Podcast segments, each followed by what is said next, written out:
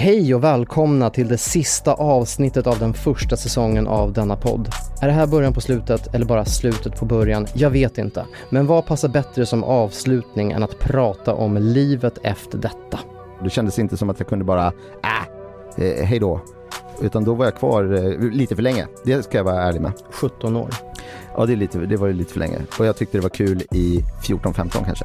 Ja, men det är bra gjort. Ja, och jag tror inte att man hade varit så bra på det man gör nu om man inte hade haft allt det där. Liksom. Absolut inte. Jag tycker reklamyrket är en buffé där man får lite av varje och man blir duktig på det mesta.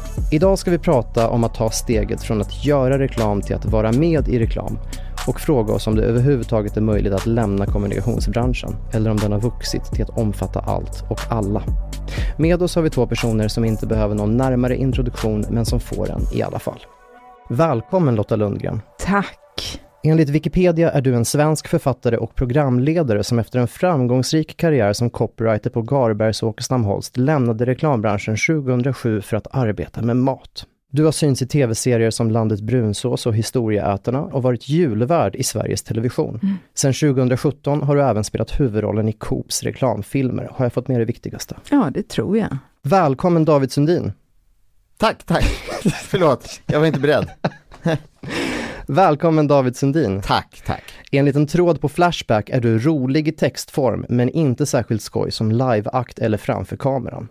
Du startade din första webbyrå 1997 och drev den digitala byrån Greatworks fram till 2014 då du lämnade branschen för att bli komiker och programledare på heltid. Du har myntat begreppet bra eller anus och är den svensk som varit med i näst mest reklam för olika varumärken genom tiderna, slagen endast av Zlatan. Jag skulle säga att det stämmer eh, ganska bra. Zlatan eh, må många men han har aldrig haft, jag hade en gång tre i samma reklambreak och det, det är fan rekord. Han kan ha gjort fler men inte i samma break. Det ska jag ha. Så här kunde det alltså låta om man som Flashback-användare tittade på TV år 2015. Grattis om dig! Det här är gräddmjölk. Har ni turkalsonger? Nej. Och den här veckan så är det min burgare Macbetty och den har både färsk lök och rostad lök. ja. Hörrni, igår kväll mm. gick den 58 upplagan av Guldägget av stapeln med Britta Zackari som konferencier. Och jag tycker det här är intressant, för om vi tittar på tidigare konferencierer för Guldägget så hittar vi Tove Norström, tidigare reklamkreatör, Musse Hasselvall, tidigare reklamregissör och så ni två. Ja. Och då undrar jag, är det här ett pris man måste betala för att få lämna reklambranschen, att tvingas leda Guldägget? Ja, men jag tror nästan det, eller? Att det är ett sätt att lyfta på hatten och säga tack. För jag, jag gjorde det tre gånger, Herregud. det är dumt. Alltså grejen är, jag tror också att jag hade varit på liksom 15 guldäggsutdelningar och visste vad jag hade att vänta mig, men jag gjorde det med, första året gjorde det med Josefin Bornebusch. Och det spelar ingen roll hur mycket jag förberedde henne innan. Hon var så här, när det var dags för tredje akten av de här 29 äggen som skulle delas ut, så var hon så här, jag går inte ut. Det är ingen som hör vad jag säger, jag hör inte vad jag säger, alla håller på och minglar och det var liksom sån kaosstämning. Och hon bara, jag vill, jag, ska, varför ska vi ens liksom? Jag gick ut själv och eh, ställde mig utan någon liksom intro eller fanfar och så mm. sa jag bara, hallå, hallå, hallå, tills folk bara, vad fan är det som händer? Och då bara fick jag hålla liksom ett allvarsamtal som var, ska vi inte bara försöka att respektera den här branschen som vi jobbar i och bara hylla våra medmänniskor lite grann. Och då höll det lugnt ett litet, litet tag. Ja, fint. Mm. Och sen gjorde du två år till. Och sen gjorde du två år till efter det. Ja. Oh, men var det som vilket gig som helst Lotta, eller var det det värsta du någonsin gjort? Jag måste ta tillbaka lite, jag tycker att det är roligt också och fint och speciellt för jag kommer ihåg när jag gick på min egen första guldäggsfest 1992 och att det var någon på scen då. Så att det är väl roligt sätt att knyta ihop säcken, att själv stå där mm. någon gång. Och att det är svårt att säga nej när någon frågar och säger vill du jobba? Jag menar, jag är frilansare. Och man får betalt ska sägas. Ja, det får man mm. faktiskt. Mm. Får man bra betalt? Ja. Nej. Jaha. Ja, det är olika. Det där kan ju Det, det skiljer sig, ja. från fall till fall, ja. år för år. Ja. Okej, men tre år David, sen fick det räcka? Nej men jag skulle ju, jag gör det ju igen såklart. Det kommer jag göra. det, det, det, absolut. Det är inga problem. Nej men ring David. Ja. Nu. Ni har ju båda någon form av bakgrund i branschen och sen så har ni då lämnat branschen och nu gör ni andra saker. Men jag undrar om ni verkligen har lämnat branschen och om det ens är möjligt. Så vi måste börja kronologiskt. Mm. Hur kom ni överhuvudtaget in i den här branschen? Ja, jag var väl 21 år tror jag och hade inget särskilt för mig.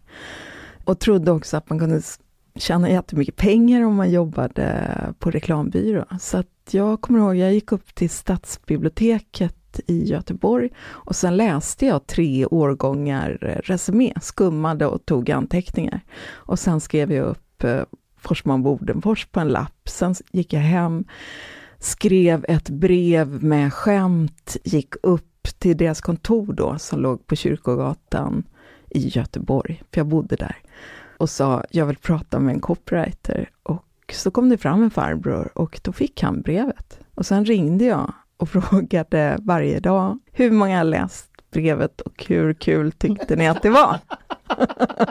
och sen fick jag börja jobba där. Wow, det där är ju motsvarigheten till en artist som går in på ett skivbolag och ställer sig och bara börjar sjunga tills den får ett skivkontrakt. ja, gör det. Ja.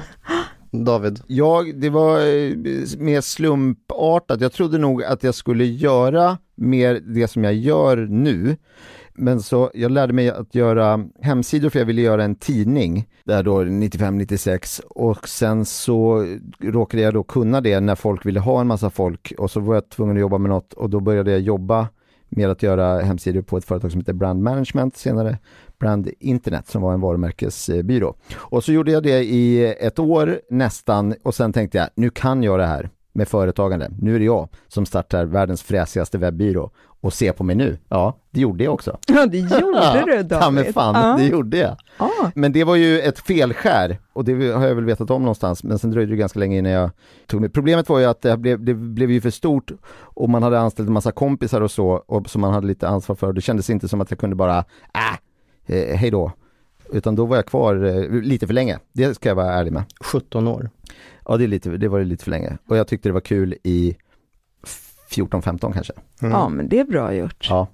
Men det var jättekul, de åren ja. var jättekul. Jag tycker det var kul det du sa att du gjorde det där istället för det du kanske egentligen ville göra. Att du hade en plan för att du ville göra tidningar eller mm. vad du ville.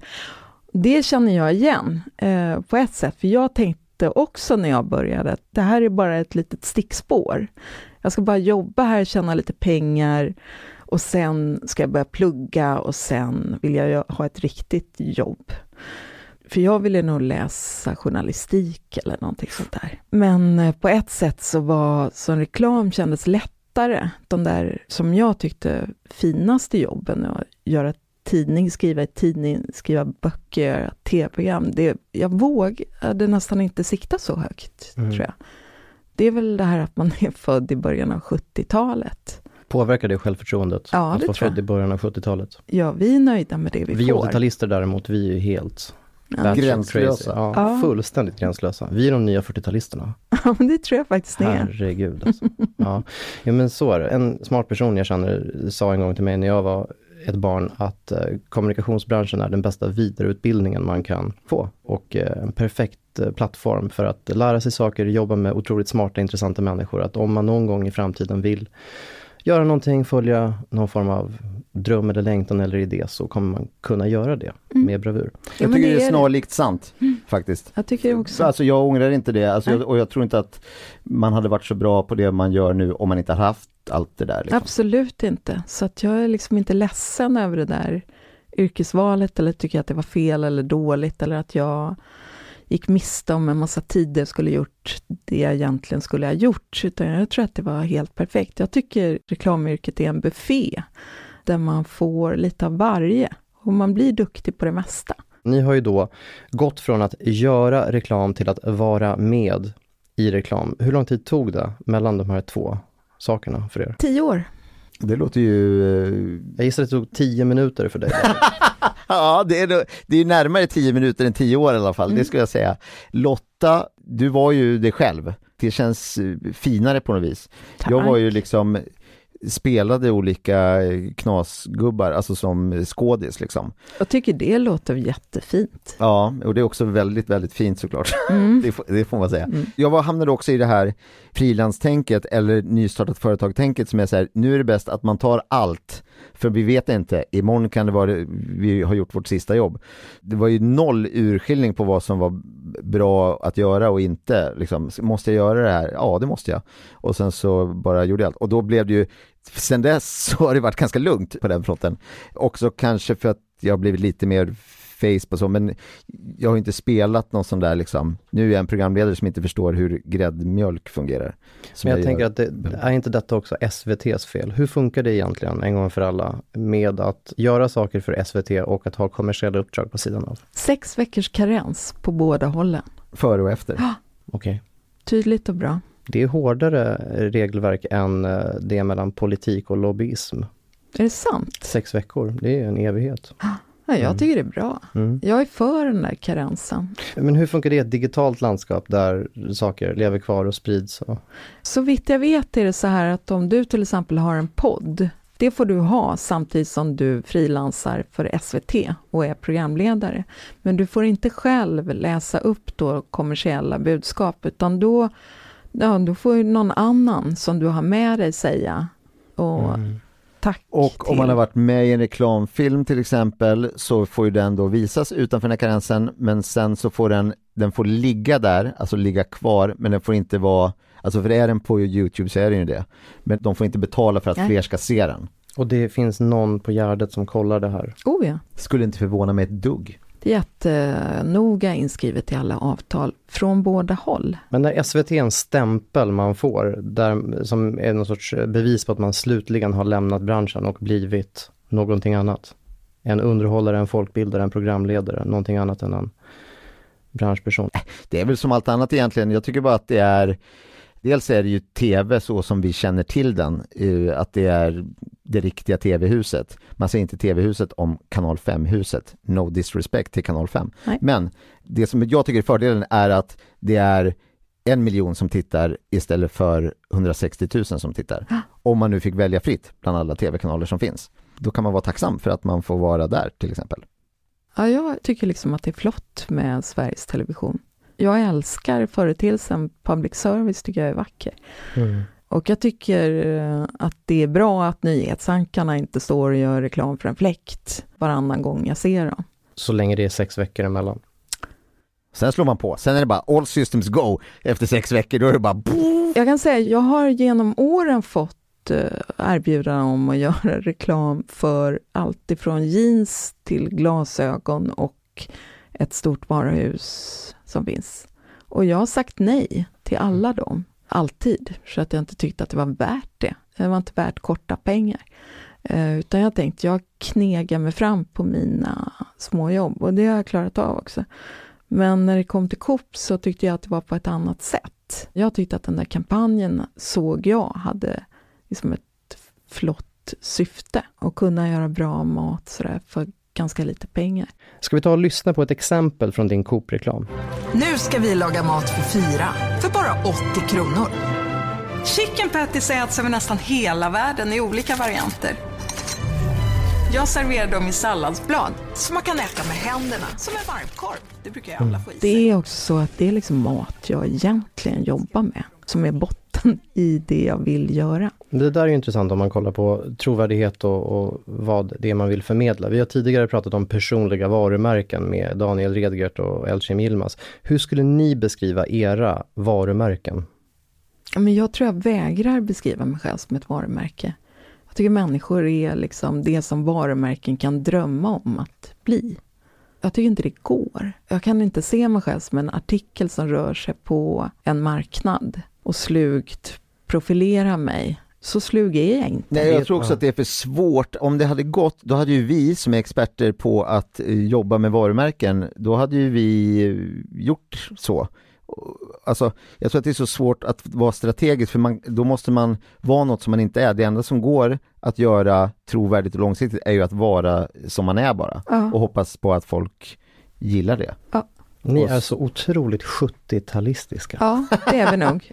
Daniel Redgert hade inte hållit med om detta. Han var bara så här, ja. man ska, här är mina kärnvärden. Leva sina kärnvärden. Ja. Jag, jag, tror, ni har ju väldigt, väldigt tydliga personliga varumärken. Herregud Lotta, du säger det själv att du kan mat, du är kopplad till mat. Ja. Om man behöver en smart person som kan folkbilda om mat, Mm. så ringer man dig. Ja, det gör man. Ja, men du är ju ett varumärke, men du, det är bara att du inte ser och jobbar med det som ett varumärke. Om man skulle mindmappa dig så är det mat och så går det ut en tråd här, mm. TV om mat, mm. här är något annat om mat och så blir det en sån. Så på så sätt så funkar det ju, men det är ja. inte att man själv använder liksom varumärkes learnings medvetet på att behandla sig själv som ett varumärke. Och nu kommer min stora höstkampanj häng med. Nej, mm. men jag tänker att varumärken har liksom begränsningar och människor har inte det riktigt på samma sätt. Det är det som är så gött med att vara människa och inte vara ett varumärke. För David Sandström var med i första avsnittet och mm. vi pratade mycket om artister och populärkultur och samarbete med företag och så. Och han menade att artister idag jämfört med tio år sedan inte alls är artister längre utan franchises och eh, tvärtom då finns på flera olika plattformar och gör många olika saker och att när man gör ett artistsamarbete så blir det snarare som att två varumärken jobbar tillsammans snarare än att ett företag och en artist jobbar tillsammans. Så man kan ju argumentera för att relationen Coop-Lotta Lundgren också är två varumärken som någonstans tjänar på att samarbeta med varandra. Jo, men jag blir också bort bottenfrusen. jag triggar din 70-talistiska inställning till livet. Eh, samtal. Ja. Ett perfekt varumärkessamarbete ja.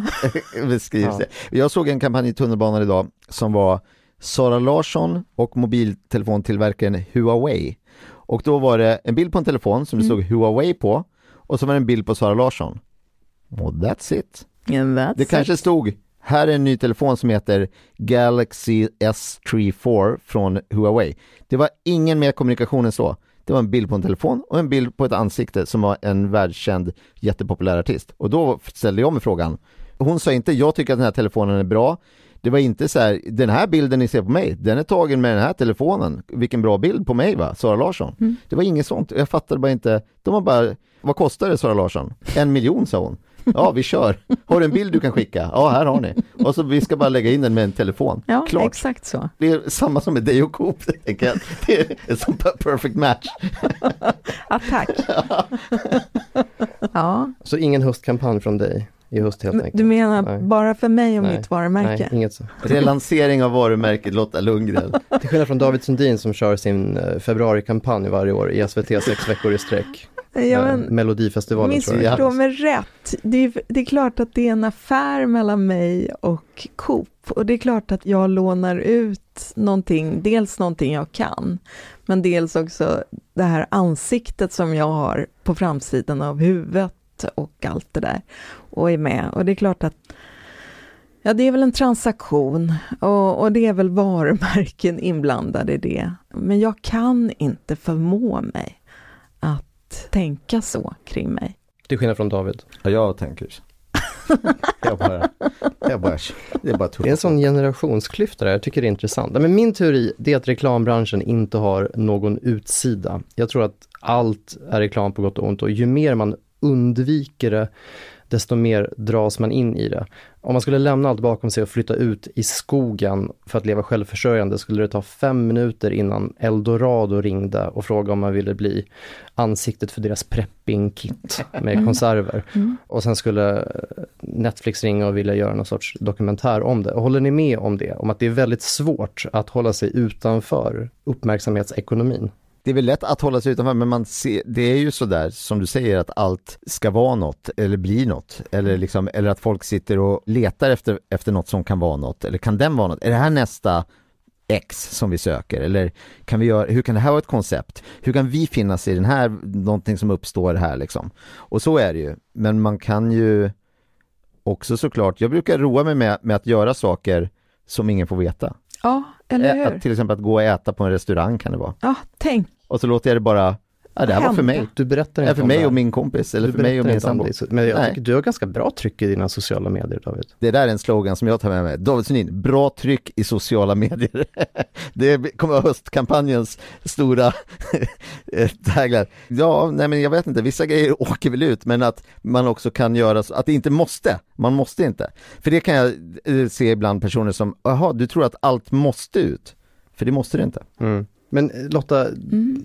stämmer det att du inte har ett Instagramkonto? Det stämmer. Det här är ju så heller. anmärkningsvärt. Du har inget Instagramkonto, du har inget Facebookkonto. Det finns ett antal konton på Instagram som har ditt namn med fans tror jag, som publicerar bilder på dig.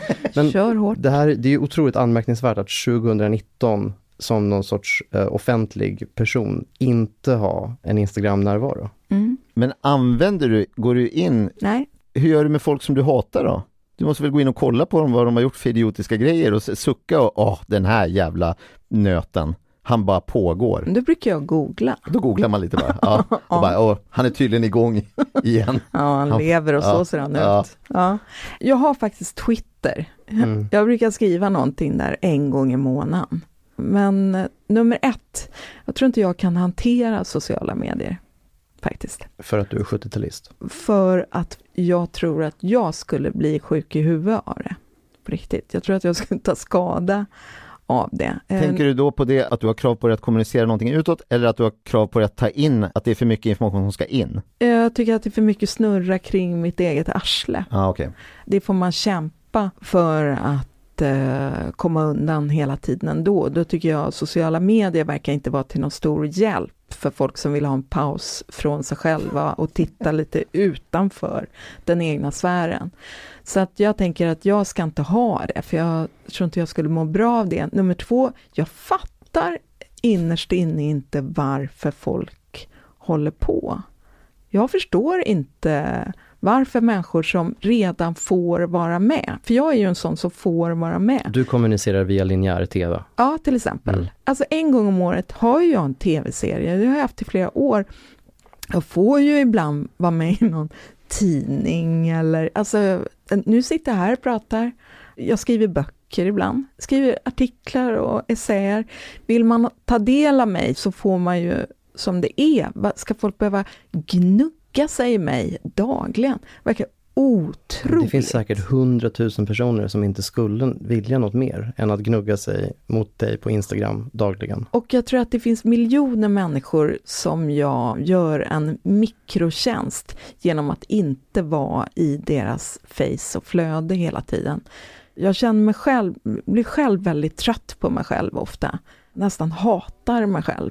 Och jag tänker att det måste vara lättare för folk att inte hata mig om jag inte är där. Bra va? Ja, det är ju sant. Ja. Så är det ju.